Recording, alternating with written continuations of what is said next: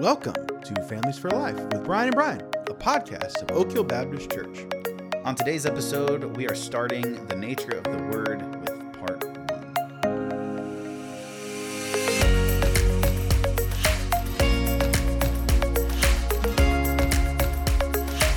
Welcome back, Brian. We're back. What's up, man? Welcome all the listeners.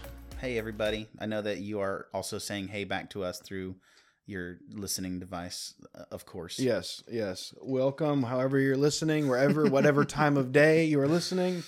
We are very excited because we're starting a new series. We were thankful to take a break for a little bit. And I think we've decided that uh, if we have a series, we're going to break it up into Yep. some chunks so it's not so long, and then have some um, some other kind of things sprinkled in. Uh, helps us with our schedule yeah, planning and, and, ske- doing because it takes a lot to put these schedule these uh you know series together Right, honestly so it's right. nice to have some things that are Yeah, so I really enjoyed the last few weeks looking me at some too. pastors' perspectives, and we'll get back into that. But Mhm. this is one that um, I really feel like is just one of the most important things we can talk about. Do you agree? Yeah, that's one of the things. I mean, we keep going back to this over and over again. The the word of God, how important God's word is. I mean, from the very beginning of our podcast, that was kind of what we were hitting on all the time, right? Was the fact that having children introduced to the to the word and being saturated in the word was the number one factor for staying in the faith Right. uh, into adulthood, right? That's right. Yeah. So I think it's vital.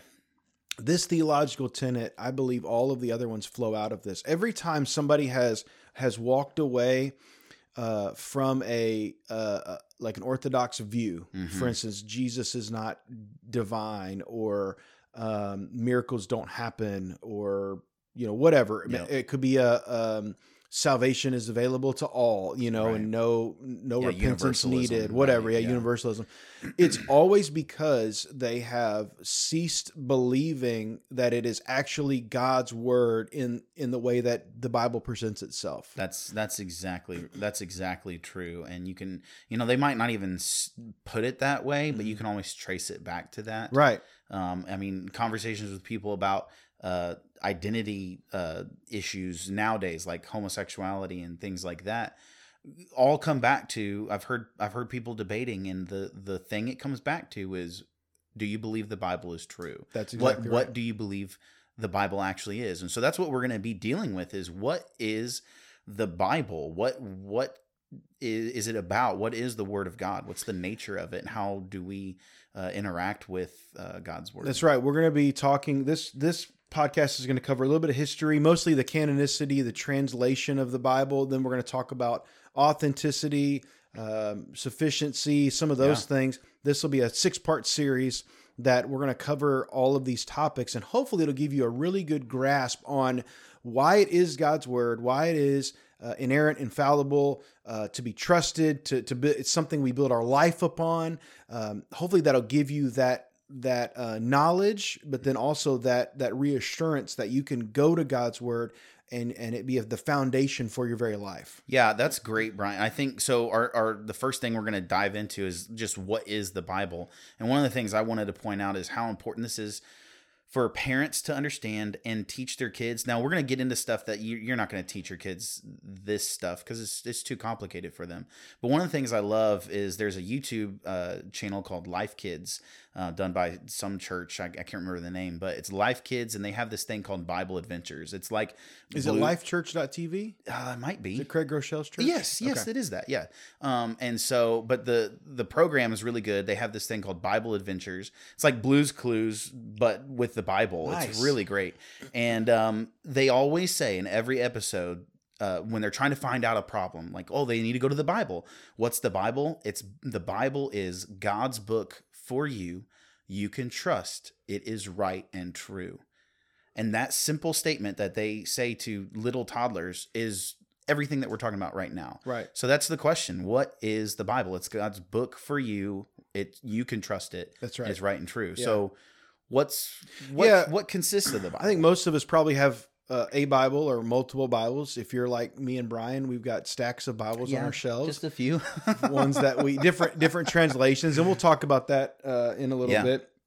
but it's a collect. It's really a collection of 66 books that uh, each book individually has its own purpose, right? Yeah. But but on a whole, it teaches one story, Yes. and that story shows a great God who is on a mission to redeem His greatest creation for His own glory. Yeah, I that is exactly what the Bible is. The way I like to try to explain that to students is by using like Marvel or Star Wars um, because we totally get or even just tv shows mm. like you, you look at different tv shows that have single episodes that are communicating one it's like single story episodes but in those episodes they end up creating this entire story Right. over many many uh, episodes and seasons That's right. I mean, that's exactly what the Bible is, uh, just throughout history. God is the author, and He's been doing it through h- human authors. He's been Mm-hmm. inspiring them and, and creating this collection of 66 books Yeah. that we have today. You know, and we call it the Word of God, but really the Word of God is not first expressed in the pages of the Bible. It's actually the words of the Lord spoken to his people. Right. Uh, his his and also through his personal messengers, prophets Mm-hmm. and angels. And then of course it's realized in the person of Jesus. Jesus right. is called the Logos, the, Logos. word in human form. That's right. And uh, you know, this is how God expresses himself. God is a God that speaks. Yeah. He is not seen. This is different than other gods because we would tend to want to make an idol or make a, a statue of a god like they did with Baal or Molech or somebody like that. But he even today we see this in like Hinduism and, and Yeah. things like that. But God says, no, don't make a statue because nothing you can make in, with your human hands can represent the greatness and glory of me. Well, and that's the I am a God who speaks. Exactly. That's the whole thing with Jesus is that he being the logos that that- that's what that passage is saying in first in, in John chapter 1 is that Jesus is the one who has come to make him known. He is the word of God manifested. He is God manifested to then proclaim who he himself is, which has been happening through the whole Old Testament and now it has been completely fulfilled in Jesus Right. um, the the true word of God. And so all of Scripture, this is another thing, all of this points to Jesus because the whole Bible is ultimately about Him. He's the main character of all of Scripture. Right. And the Um, purpose of God's word is for God's glory. We can't right. ever, uh, you know, a lot of times we want to make it about us, which we are a part of the story, but, but We're not the main character. Right. The main purpose of God's word is for, is for God's glory. That's exactly right. Even when he redeems us through salvation, it's for his glory. It's for us to we see- receive a great benefit from that, but ultimately it's to reflect God's greatness in his glory. That's right. It's it's about seeing him and, and marveling in him. That's where we we get joy from that. Right. And so let's talk some more about what is the Bible. The first five books that were written are something called the the Pentateuch, right? So Mm-hmm. that that word is like the you know has the idea of the first five. yeah. Uh, Yeah, the book the book of Genesis covers uh, several hundred years. in- Yeah. in, a very well, It's a lot. maybe even a, thou- a couple thousand. It, it's very condensed Mm-hmm. because those stories were given through oral tradition. Right. As Adam and Eve raised their children, they passed those stories on of what happened in the garden, and then they passed those stories on, and they the stories were passed on through oral tradition. And Yeah. and actually, there's a great history of this of of people doing this, and people say, well, doesn't that create uh, inaccuracy in those stories? And really not, No. because back then they didn't have they didn't write things down. That's right. They actually spoke them and memorized them and told them over and over again in Yeah. s- very similar ways. Yeah, it's like talking to a kid nowadays and being like, you know, trying to spell something on a on a blackboard or a whiteboard. Mm-hmm. Like we can't, you know, we can't hardly do that anymore because we have spell check all the time. Well, we moved we moved to digital so much. Like when's yeah, the last we don't you- have the ability to do this. Yeah, do you can you pull up a phone number in your brain from the last 5 years? Well, yeah. No. well, how many phone numbers do you actually know? It's all old numbers Right. from before we- Digital, yeah, I remember ex- my phone number from when I was a child me too. because I had But as I had I was forced to. Yes, and that's the point. They had to memorize this stuff, Right. And they did. And so the oral traditions were passed down until uh, God revealed to Moses he needed to write this down. Moses wrote all of this down. He wrote Exodus, Leviticus, Numbers, Deuteronomy as as it happened. Right. Now, when we say Moses wrote them down, there there might have been other scribes that were kind Right, of helping, helping him. him. It doesn't mean that that character necessarily wrote every word. He may have, Right. But um, Yeah, Moses. Moses. It's like he kind of authorized it. Yes, Uh, exactly. yeah. God was using Moses and and the authority that Moses had over whoever was you know helping him to to he and God inspired Right. through him. And this is that. an important point that, you know, Israel, as they went through their history, they kept really good records. They they wrote things down. And uh, one of the one of the reasons we know that it's kind of true and accurate is they wrote down everything. yes. The good and the, The bad, bad. the ugly stories too. You know, if you're writing a famous history of your life and you want everyone to think you're like the greatest ever, you're going to maybe just put the good bits in there right. you know but they wrote on everything They- they everything. recorded all of these things and um, you know by and large they were written or or authorized by the people that the books are uh, you know ascribed associated with Mhm. you know the new testament they went along they were authorized by the apostles and we'll talk about why that's so important Yes. but apostleship prophets you know they were key in forming god's word now we believe that these offices have ceased to exist. Right. and we'll talk more about that why that means that the canon is closed. Right. but for now we need to really understand that there were it wasn't just joe blow anybody wrote down god's word. It was god's ordained messengers that wrote the word of god.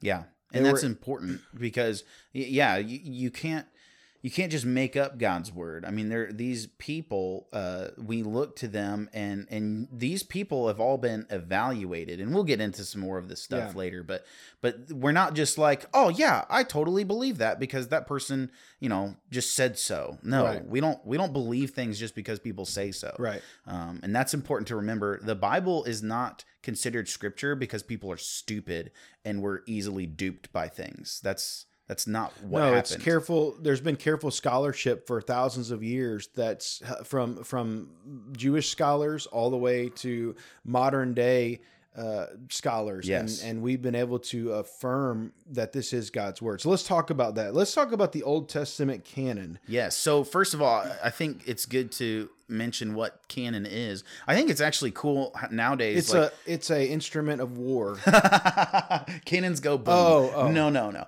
Uh, it- it is funny. I think people understand the idea of it's canon. canon c-a-n-o-n not Right. two n's Right. And and people get that nowadays because of uh, fandoms and things like Mm. that. Like people understand ca- the idea of canon. Like this is the authorized um, uh, material, right? So this is the authorized material. Mm. like This is, it in the star wars canon Exactly. Yeah. Or Marvel canon, whatever, you know? And so th- that's what we're talking about here. This is the authorized, like, we know this is from God. Like, Yeah. that's the point. And so the Old Testament canon, um, we know ha- was developed first over uh, a few thousand years ago.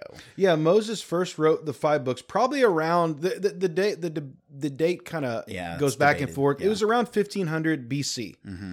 So you know, there's some discrepancy, but it was definitely over a thousand years. Yes. BC. Yes. So that's that's, So that's over 3,000 three thousand years years, our time. Yeah. So the Israelites collected and authorized the Old Testament as they went. Um, they were authorized by Israel's priests and rabbis, and uh, many believe that the Word of God was found in 24 books the five books of Moses, the eight books of the prophets, and uh, 11 of the other writings. Yeah, so that was kind of the Jewish canon early on, and there's differences. So we'll we'll talk That's- more about yeah. there's differences between Jewish, Christian, uh, Catholic, Catholic, mm-hmm. you know, and so not everybody authorizes all the same books. But you know, there was some debate when it was canonized into 42 books. Some say Ezra. Mm-hmm. Uh, there was evidence that it was around uh, 165 BCE during the time of Oh, really? the Maccabees. Uh, others others say it was as late as 90, 90 AD AD? that Yeah, the Old no, Testament wasn't canonized. But by the first century, the early church fathers. So this is uh, there was a group after the apostles called the early church fathers, and they kind of were a group of bishops Mm-hmm. and and preachers. the, the primary leaders of the church Right, that the carried time. on the work of the apostles. Right. The apostleship was was over; it was Right. closed. These were the men that car- that carried it afterwards. They confirmed the Old Testament books in their writings as they would write letters and and pieces to the church. They confirmed all of this. And there's a little bit of dispute, uh, but for the most part, the main ones had had gotten the 42 books that we know in there. Yeah. And then, so the New Testament canon was still formed in sort of organic way. It was funny because the church began to recognize the books of the Gospels, and then they began to pass around the letters that we know, the Philippian letter. It was to the Philippians, but Right. it was passed around to the other churches as Yeah. well for reading and encouragement. Now, I would not want to be um, the Church of Corinth to get my business all, all out to all the other yeah. churches. Yeah, or or Galatia, Yeah. you know, it's like you like, foolish ooh. Galatians. Like, yeah, those Burn. guys got it. Yeah, exactly. No, but that that is what was happening, and it's kind of funny how as the as those letters and um you know books were being passed around uh in the early you know first century um people were basically able to tell that it was God's word because uh because it just was obviously God's word Right. and um, you know who it came from. Well, as time went on, people continued writing letters, and and other people started asserting that their letters were uh, Right. God's word, and that's when things uh, got a little interesting, and they started started looking at okay, what is common about the things that we know are God's word, Right. and let's take those principles and, and apply that to what we're reading right now. a, a lot of it was to to combat heresy that that Yes. there was a there was a period between 140 and 200 AD where where Christianity was kind of formed in a sense of like these are the books because like you said other people were writing Yeah. all these other things the gnostics were very active during this time and so they had to say no no that's not the word of God this is Yeah. the word of God to be able to combat heresy Yeah, because it was power grabbing. That's what was Right. going on. There was a lot of power grabbing going on. So they had to uh, put an end to that. yes uh, is this Eus- Eusebius Eusebius. Eusebius No, that's wrong too. I don't know how to say it. whatever his name is. he listed four categories in his writings. This was he listed accepted, disputed, rejected, and heretical. So the accepted books were most all of the New Testament, Mhm. with the exception there were some disputed early on. James, uh, Yep. this is uh, Second Peter. Second and third John and Revelation, all of these were eventually accepted Right. the Gospel of Peter, Thomas, Matthias, Acts of Peter, uh, Acts of Andrew, Acts of John were eventually rejected. right. So when we say that, say this is the Gospel of Peter, this was not necessarily written by, By Peter. Peter. That's the point, is that Mhm. somebody else wrote this without Peter's authorization. Yeah. It would be like me writing a book and saying this is by Stephen King just so I could get it circulated. Yeah, exactly. Right. Now, nowadays, because everybody knows I'm not Stephen King, Stephen King would say, no, that's not me. It's so much easier to to to put an end to that, right? But the church didn't know. So Mhm. these books began to get circulated. And so the early church fathers had to write and say, no, no, these were, these are not authorized. These are rejected uh, or disputed, I should say. Rejected books is interesting. Revelation was actually rejected by some Yeah. early on. yeah. And I think that makes sense just because of the the odd nature of it. It's just Mm-hmm. so complex and, and interesting. But but when you start, and this is why who is when if you have a good study Bible, it'll always talk about who's the author, and that's such an important conversation because that matters. Right. Because you you want to know who is telling you these Mm-hmm. things.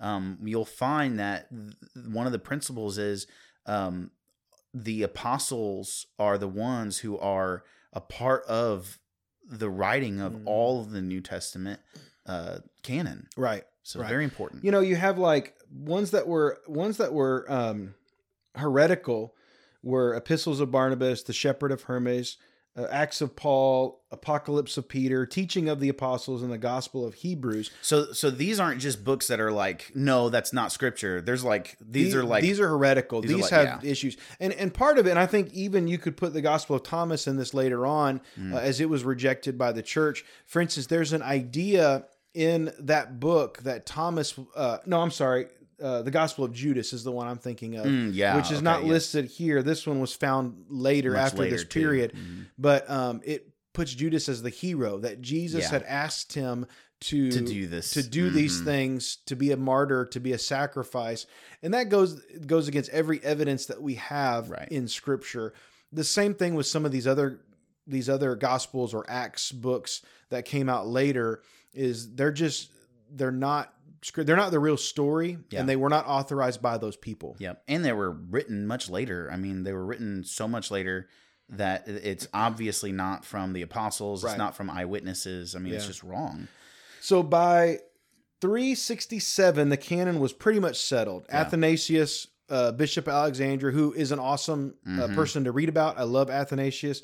Um, he he listed all of our current New Testament books uh, as the authorized, and he left out the uh, Apocrypha as authorized scripture, but suggested it for spiritual reading. So Yes. we'll we'll get to the Apocrypha in just a minute, but um, you know, it would be like you would read maybe like a Chuck Swindoll book today, Mhm. like helpful in your spiritual walk, but not not the Word of God. Right. Or like commentaries, you know, Right. similar sorts of things. Yeah. And then In 397 AD, the Council of Carthage listed all 27 books. Uh, so that basically just cemented it. Like that further cemented them into canon. And what that means is the church had finally rec- recognized all of what God had given to the church. And so there is criteria that they recognized over this period of time as they were looking at these books coming in. yeah, it wasn't just random. They, Right. they had definitely some like rules that they were looking at, right? Yes, and we've hinted at a lot of this as we've been talking. So first was was the book authored or sanctioned by an apostle or a prophet?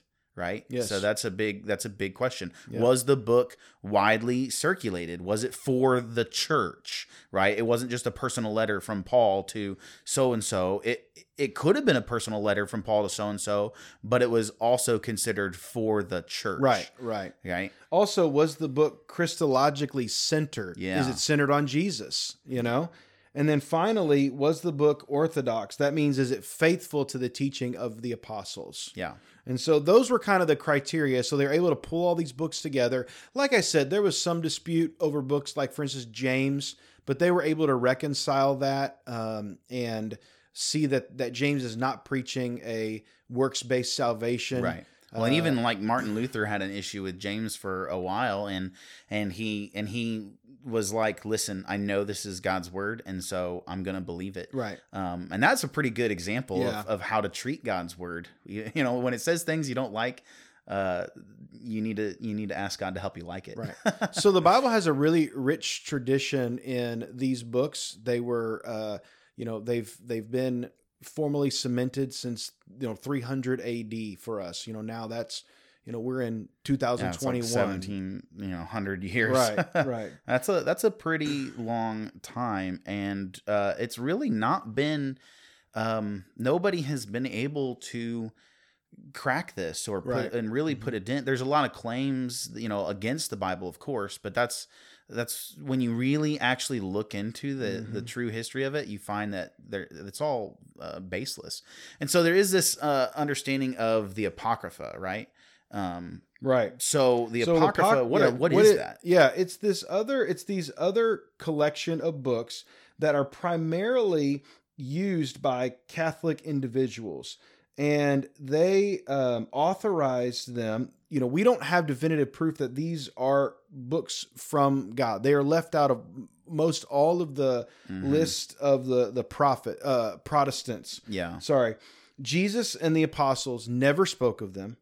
Uh, the early church fathers omitted them from their lists when they made their official uh, list of books. And it wasn't until 1546 at the Council of Trent did the Catholic Church officially state this as canon. They didn't include it. It was it was That- very late. That that blows my mind because the the reality is the only reason why the Catholic Church included them in their canon is really an argument against Martin Luther, who was going back to the sources and saying, no, no, the original church fathers saw these, you know, twenty uh, seven books as as canon, and we're not going to hold these these other you know non-scriptural books as scripture Well, and the reason the Catholic Church holds these as foundational to their teaching is because they teach Yeah. the ideas of purgatory, prayers to the dead, justification by faith plus works, which are foundational teachings in the Catholic Church. And so Right.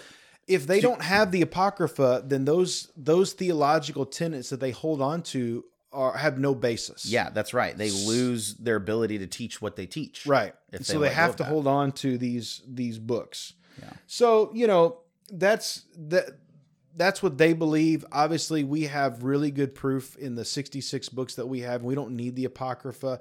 Like I said, there's definitely some teachings in there that that do not um, are not good, you know, theological things that we need to hold on to. Right. You know, Yeah. purgatory does not exist. You yes, yeah, know. Uh, yeah. There's a lot of stuff that's just kind of, you know, made up by um, probably good intentioned uh, people thinking through things. I mean, I, I think that's most so, likely. So true. now we know the canon is closed. right. So there's no new books being added, right? Well, that is exactly right, but the question is is why do we believe that? You know, Mm-hmm. because a lot of people would like to say no, no, there is further um, revelation. And For instance, uh, the the Mormons who Mm-hmm. who consider themselves Christians, which we we would not, um, but they would say yes, no, there's been more revelation um, from God. Well, the Muslims believe that the Quran is the final word of God. yeah, and know? they and they would even say that they have really just kind of so they would even say that like Christianity kind of uh, reformed Judaism. Well, they would say that uh, Islam has reformed Christianity uh, by further revelation from God. Mm-hmm. Yeah. and uh, and the problem is is when you look at God's word. God's word says no, that's Right. not true. Right. Um, well, the the office it's so important that the office of prophet and apostle has passed on. You know, this is so key in us understanding. So we know that there were prophets. We think about Moses and we think about Samuel and Jeremiah and Malachi. We think about all of these prophets. The last prophet being John the Baptist, and then of course Jesus. Yes. Jesus is prophet, priest, and king. Right. Um, but the the last fully human was was John the John Baptist, Baptist. prophets. Then we moved into apostles. Now, apostleship is very important. It had to be somebody who experienced Jesus, Jesus. in firsthand. Right. So that's why the office of apostle is closed. Is 'Cause- yeah. because after those men, those disciples, and there were there were more apostles than there were disciples. Right. For instance, uh, Yeah. you know, No, Paul- no, no. More disciples than there were apostles. No, there were twelve disciples officially. Yes. There were hundreds of, of disciples. Yes. There were 12 official disciples. Yeah, okay, There were okay, I more apostles as they went along. Okay, Because yes, Paul yes, is an sorry. apostle, Barnabas is an Right. apostle, people like that. But those were guys who into knew, apostleship. who knew Jesus personally. Right. Yeah. Once that passed, Yeah. once Jesus went to be with the Lord, Paul is the only one added late because Jesus appeared to him. And Yeah. he even says, I'm an apostle not by Last, the normal means. Right. You know? And Paul was the last official apostle added in that way. There is no more apostleship. That has passed on. This is Paul. Paul writing in Ephesians. He says uh, he's talking about the church. The what is the church and how how does the church come about? He says you're no longer strangers and aliens, but you are fellow citizens with the saints and are of God's household, having been built on the foundation of the apostles and the prophets. Mm-hmm. Right. Christ Jesus Himself being the cornerstone. Right. That is a major principle for the Bible. Right. It's now, the apostles. I and the will say there are people that believe that the apostleship is still open, and you'll go to uh, some churches. Many of them are charismatic churches, and they'll say apostle so and so and whatever. But uh, I assure you, the office of apostle is closed. We have we have pastor, elder. We can call it a bishop. You can call it an overseer, whatever, um, whatever you want to call it. That's biblical. But we have no more apostles, Right. Because Therefore, Yeah. we have no more of God's word. God is not speaking to us with new revelations because that he he used those people in Right. that specific time to get his word across. And now we've entered into a time, uh, praise God, we've entered into a time where we're able to mass produce God's Yeah. word. Yes. We don't need a new message because we have the the message that God gave us. Yeah, I have it on my computer, my iPad, and my phone, like oh, right here, right now. You know, it's everywhere, and it's amazing. But but you know, um, that the, every time somebody has tried to add to, they have always always uh, counter. They've gone against what the Bible has already said, and that's what's so cool about true scripture Right. is it always complements. There are times where, and we do deal with this in our biblical balance, where you have ideas in tension, but they never they never actually contradict each other. Mm-hmm. But new revelation, quote, new revelation always contradicts God's word. Right. But here's the thing God's word tells, so these are all just principles that we're talking about, but it's not just from us. Like God's word itself tells us, like Revelation 22, 18 through 19. Uh, it says, I testify to everyone who hears the words of the prophecy of this book. If anyone adds to them, God will add to him the plagues which are written in this book. And if anyone takes away from the word words of the book of this prophecy, God will take away his part from the tree of life and from the holy city which are written in this book. Right. Yeah. And it goes even back to the law where he, he talked about in Deuteronomy, you shall not add to the word. And he's talking specifically to the law, but I mean, you can see this in a broader context. Right. You shall not add to the word which I'm commanding, nor take away from it, that you may keep the commandments of the Lord your God, which I command you. And then you have in the wisdom literature, Proverbs 30, uh, do not add to his words, or he will reprove you, and you will be proved a liar. So I mean, there's it's there's just over lots and of over and over there's yeah there's lots of verses that we can point to. God's word is telling us uh, it is a sacred text that we should not mess with. And, and you're right. Just like when the Gospel of Judas came out a decade or so ago and was reprinted, and they made a big deal about it, it contradicted God's Mm-hmm. Right. word. So automatically, my antenna goes up and says, uh, "This is probably not God's word." And then the scholarship that went that went that came out behind that proved that it was not dated back to the time of Judas. It Exactly. was later on. yeah, and and that's when you're like, it's it's so it, it honestly is so obvious, but it is amazing how uh, the enemy of God Right. is going to try to mimic him and he's going to try to bring out these things i mean that's why this is happening is because Right. there's an enemy and he's trying to trick people that's that's why Right. So, So- so I think all of this is telling us we can trust God's word, and we're going to talk more about authority next week. But I, I just want to end this part of the conversation with with the canonicity that um, we can trust God's word. It is claiming its own authority, yes, but we can trust it, and this is sort of where faith comes into the equation because we trust that the hand of God has been directing and leading all of this right that it is God's inspired divine word written down by humans and shared so that we could read it today. hmm There's many, many that have sought to destroy it throughout the years and none have exceeded. The word of God stands forever because God deems it so. That's right. It, it will never be destroyed or done away with. And that's the thing, you know, a lot of people have a hard time with being like, well, it just, it, why should I trust something that says that it's trustworthy? Well, that's like, that's like people. I mean, like somebody says to you, trust me. Well, how do you know that you can trust them? Well, by testing if you can mm-hmm. trust them. And God does say he he does he doesn't want us to test him like um put him to the test in the sense of like um try his patience sort of thing No, but he says, taste and, and see, see, it's that the Lord is good. experience. That's exactly that's exactly what I'm testing, trying to it's say. experiencing it's, God. it's experiencing the fact that you can't you trust him, Right. and as you trust him, he proves himself trustworthy, Mm-hmm. um, and then you trust him more Right. and uh, and that's how the Bible works. So if we trust God, then we can trust His Word. He He's given us everything we need for life and godliness in these sixty guys. That's the thing. That's what's so amazing about the Bible. In sixty six books, and this one thing that you can carry around, you have it on your phone. Mm-hmm. You have literally everything you need for your entire life. Right. That's that's incredible. That's amazing. We have Yeah. everything. I, I really, I mean, and like I said, we'll get into this more of this next week, but you know, it is something that we we can trust for for faith and and to be saved. And parents, So- like uh, seriously, think about it. Like, what do I need to teach my kids? The Bible. Like that's what your kids need. right, teach know? well, teach them that the Bible is trustworthy. Teach them that they can believe it, and teach them how to read it and and study it. So that way, as it's going they to be their whole life. as they get older, Exactly. they will have a love and a desire to read God's word. That's So- great. That's well, great. let's talk about Bible translations. Mm, yeah. Um, this is a question I'm asked often All the time. Yeah. uh, why are there so many translations? Yep. Yeah, just because there's uh, you know, people love translating. That's Yeah, why. No. um, yeah, that that is a big deal. And I will say that this I was super intrigued by this when I went to Bible college and Yeah. seminary. Um, we have so many translations and and basically everything we have is some kind of translation.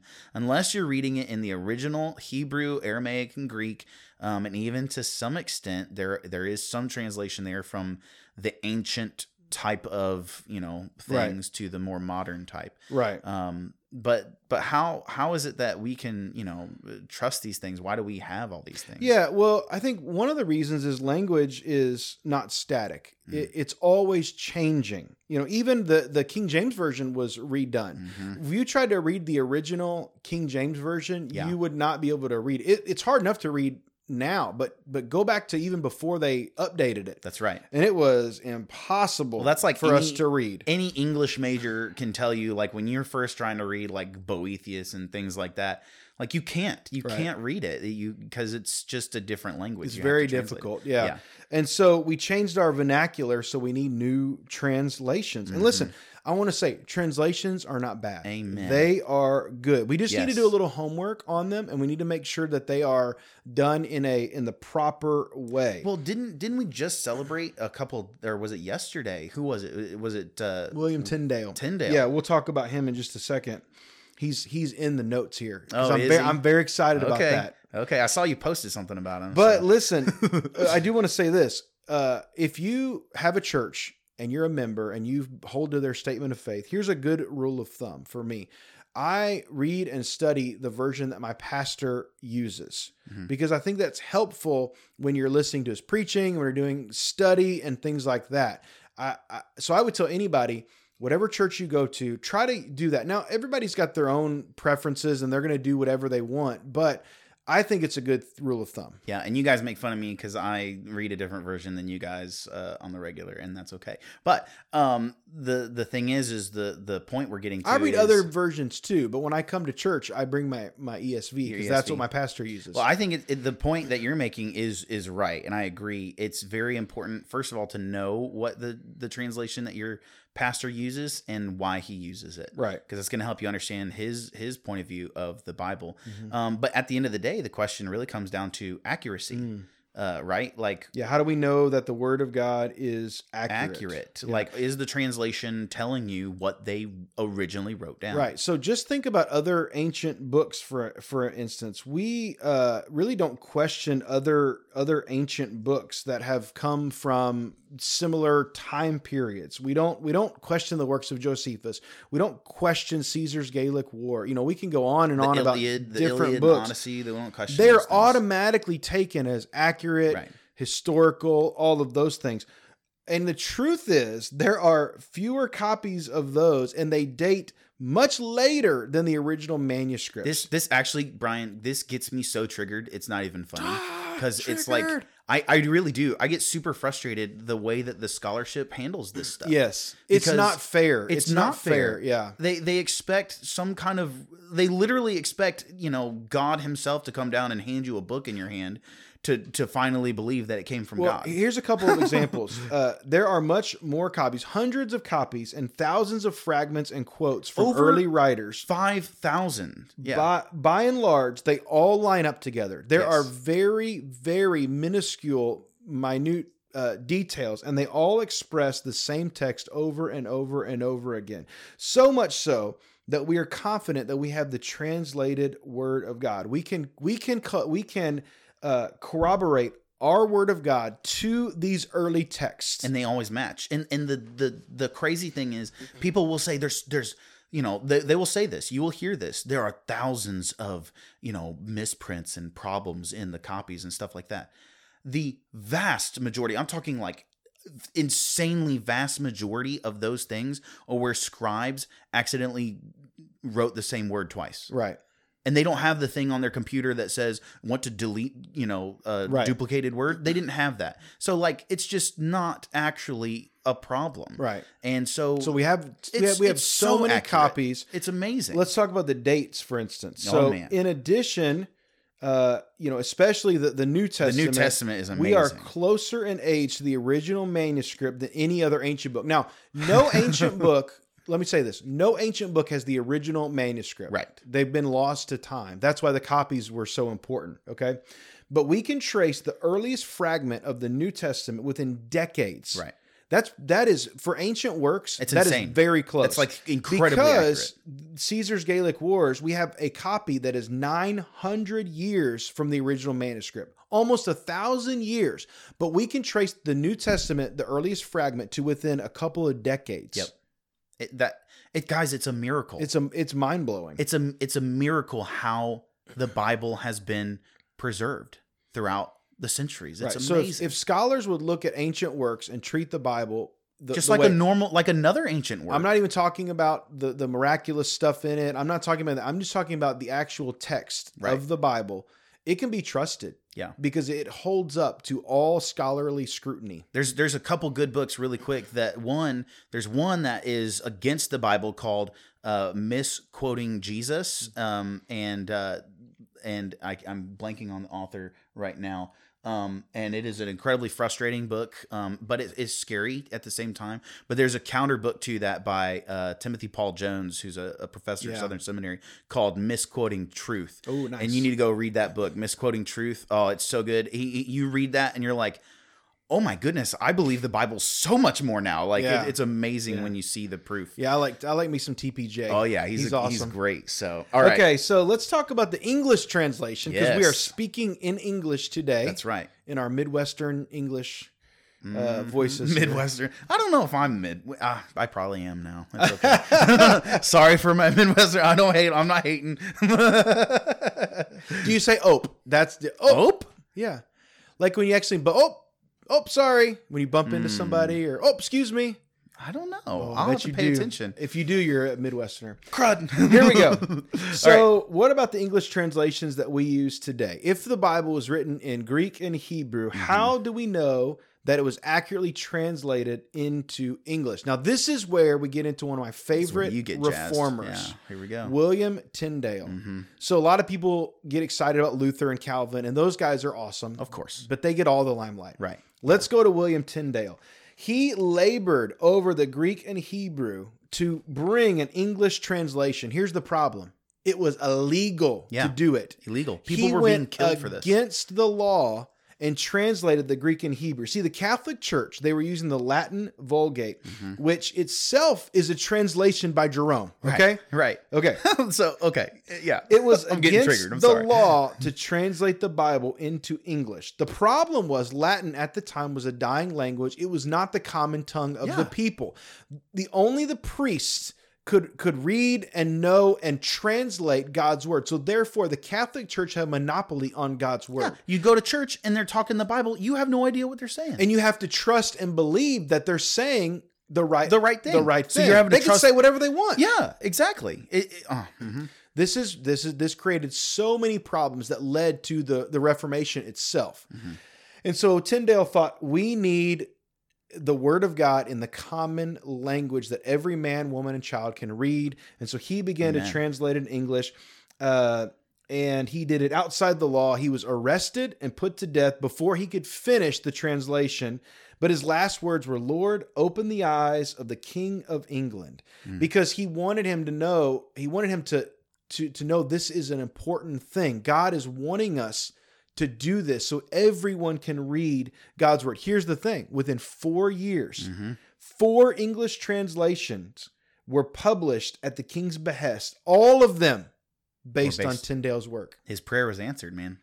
And and here's what's crazy. There's there's actually a really uh, a decent movie. I'll say that decent movie on uh, Amazon uh, Prime, I believe, that uh, is about William Tyndale. Oh, yeah? and uh, it's it's a really good movie. I mean, it starts out and it is it is shocking Hmm. that it, it's true. What's it called? Uh, I think it's Tyndale. Oh, okay. and uh, they would uh, they would i mean it starts out with this family uh, getting accused of Mm. of reading in the common language and uh, and it, it's it's heartbreaking what you Mhm. see and one other element to this the reason why tyndale was turned in was because he was spied on i mean it's amazing uh, what the enemy will do to try to keep god's word Mhm. out of your hands Right.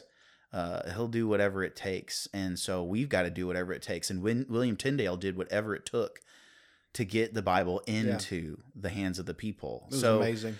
So we have this English translation, and there's been other guys who who did these things and and worked, I mean, laboriously to go. And that was one of the things of the Reformation, back to the sources. Right. So we've got to learn Hebrew, we got to learn Aramaic and learn Greek, not Latin.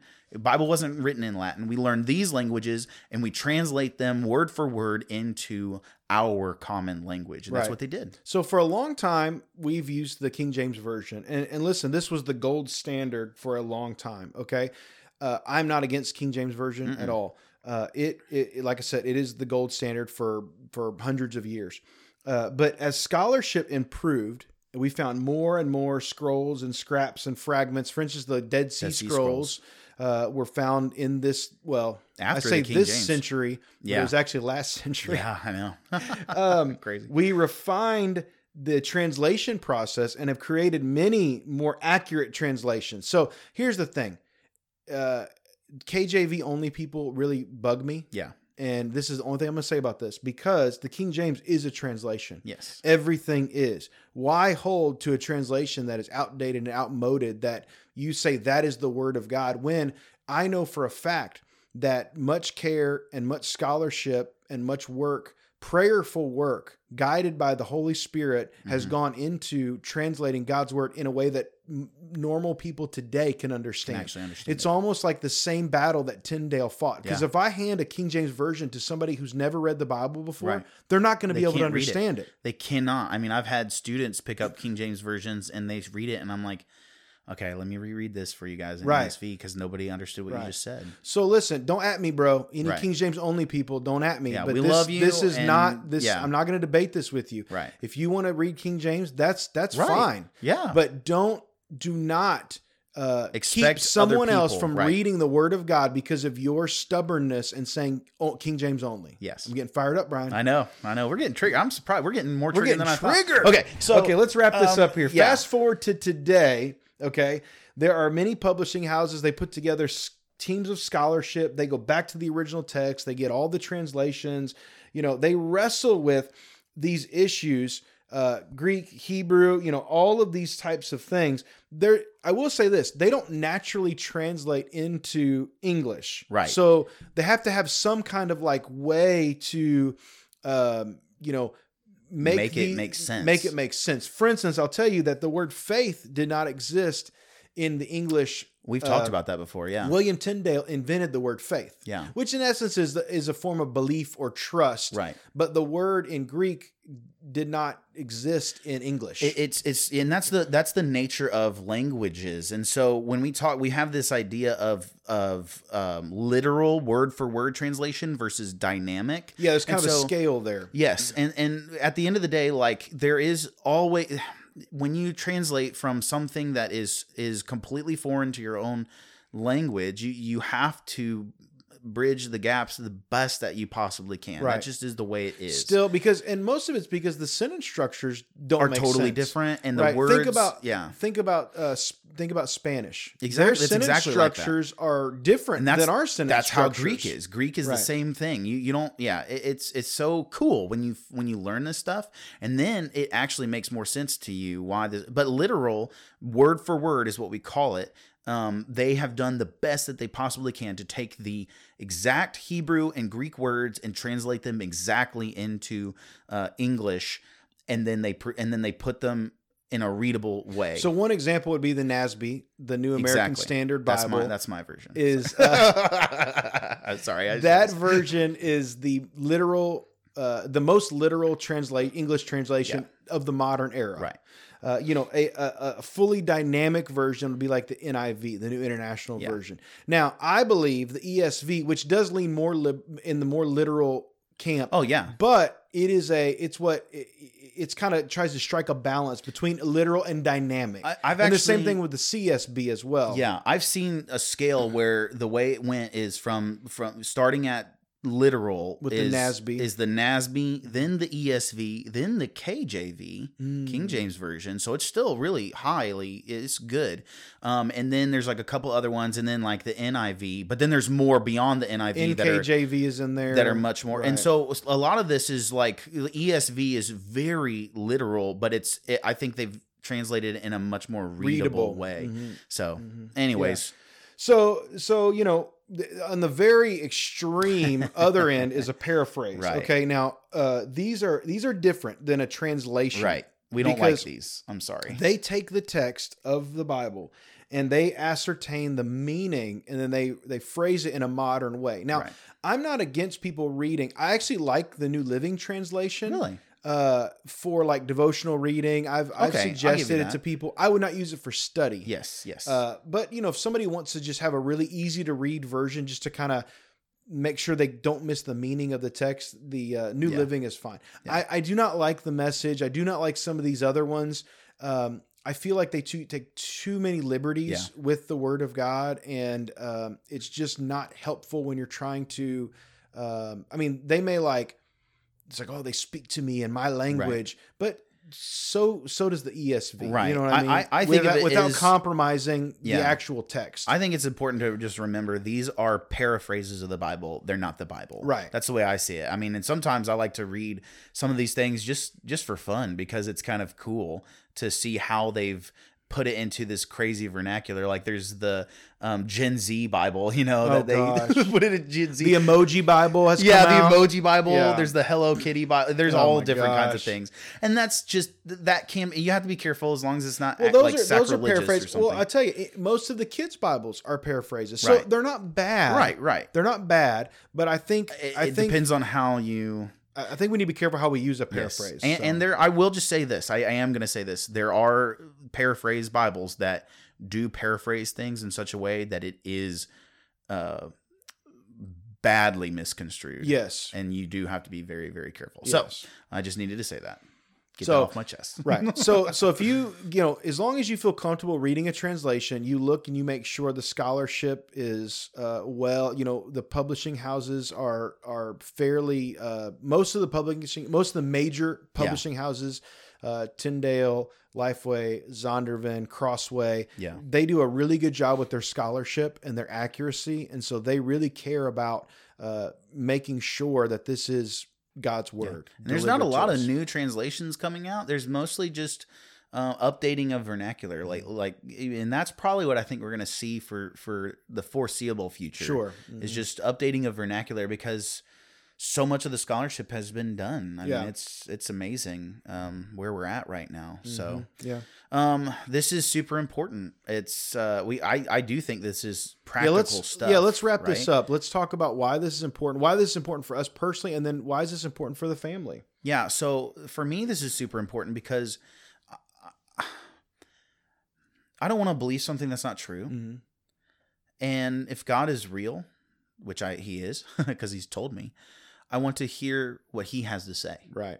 I don't care. I I mean, this sounds bad, but I don't care what other people have to say about God if they're not telling me what God has said about himself. Right. Right. Um, and so I'll read books and I'll listen to people, but but those people have to be telling me what God has said. Right.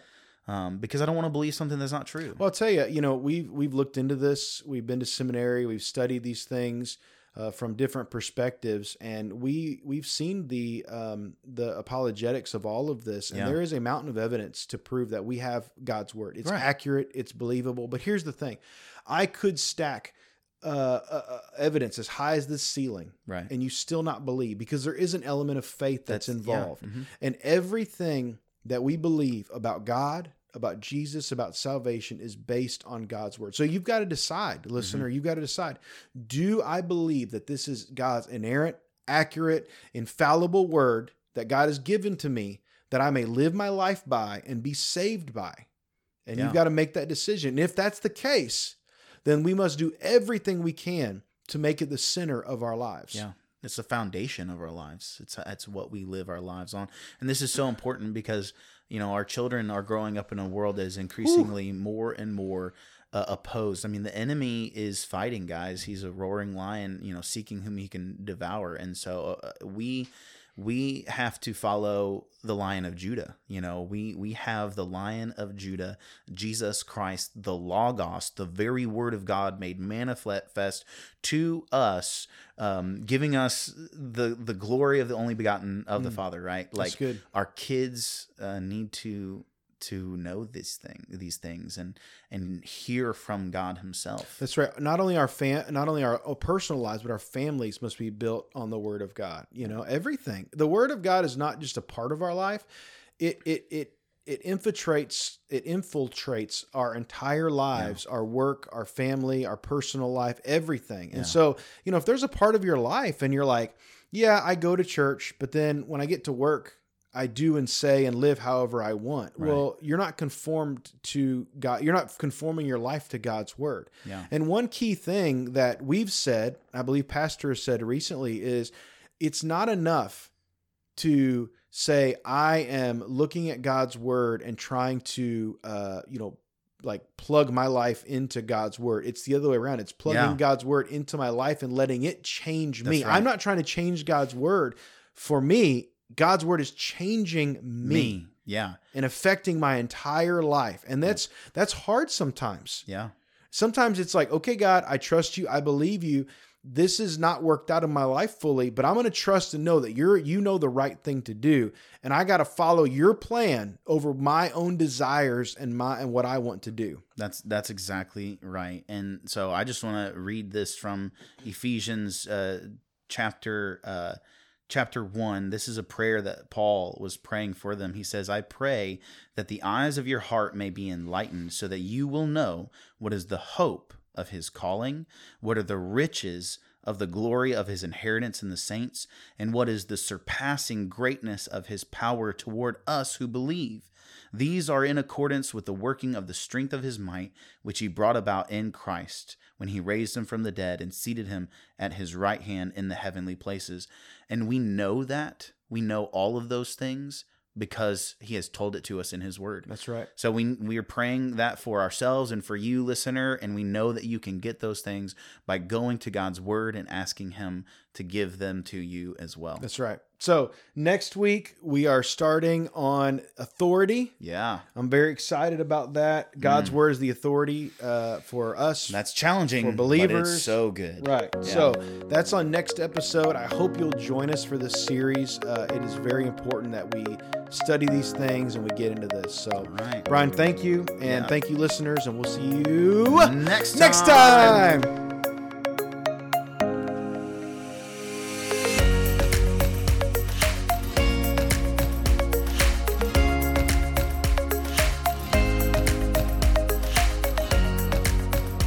Excited about this podcast. Wake this, up.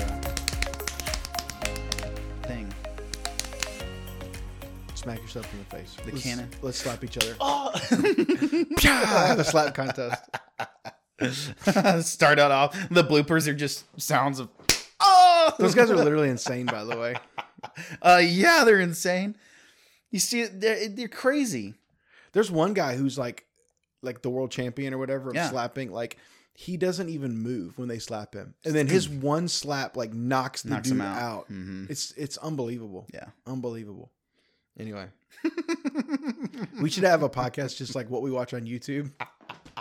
Like just doing YouTube videos, like random YouTube videos. yeah, you I could do. I could talk about that. I could talk about that. Did you see that guy who did the milk crate challenge? Busted his face up. Oh man, that would be funny. That would be a funny one. No, that would be awful. That's like those reaction YouTube. It's like someone does a video Oh, yeah. and then someone does a reaction video, Video to, to the it. video. Mhm. So I think we should do reaction videos to, the reaction reaction videos? videos. I can Have do that three too. I can totally do that. three screens. He like ends up becoming like what's that when you look at yourself in a mirror and there's a mirror behind you? Yeah. It's like the infinite Yes. tunnel or whatever. Yeah, I think that would be a good podcast T or a good a good uh, web would be a vidcast. Y- Yeah. I don't I don't think people would like it. Oh wow. Ooh, I like that I have tissues right here too. there you go. Boom.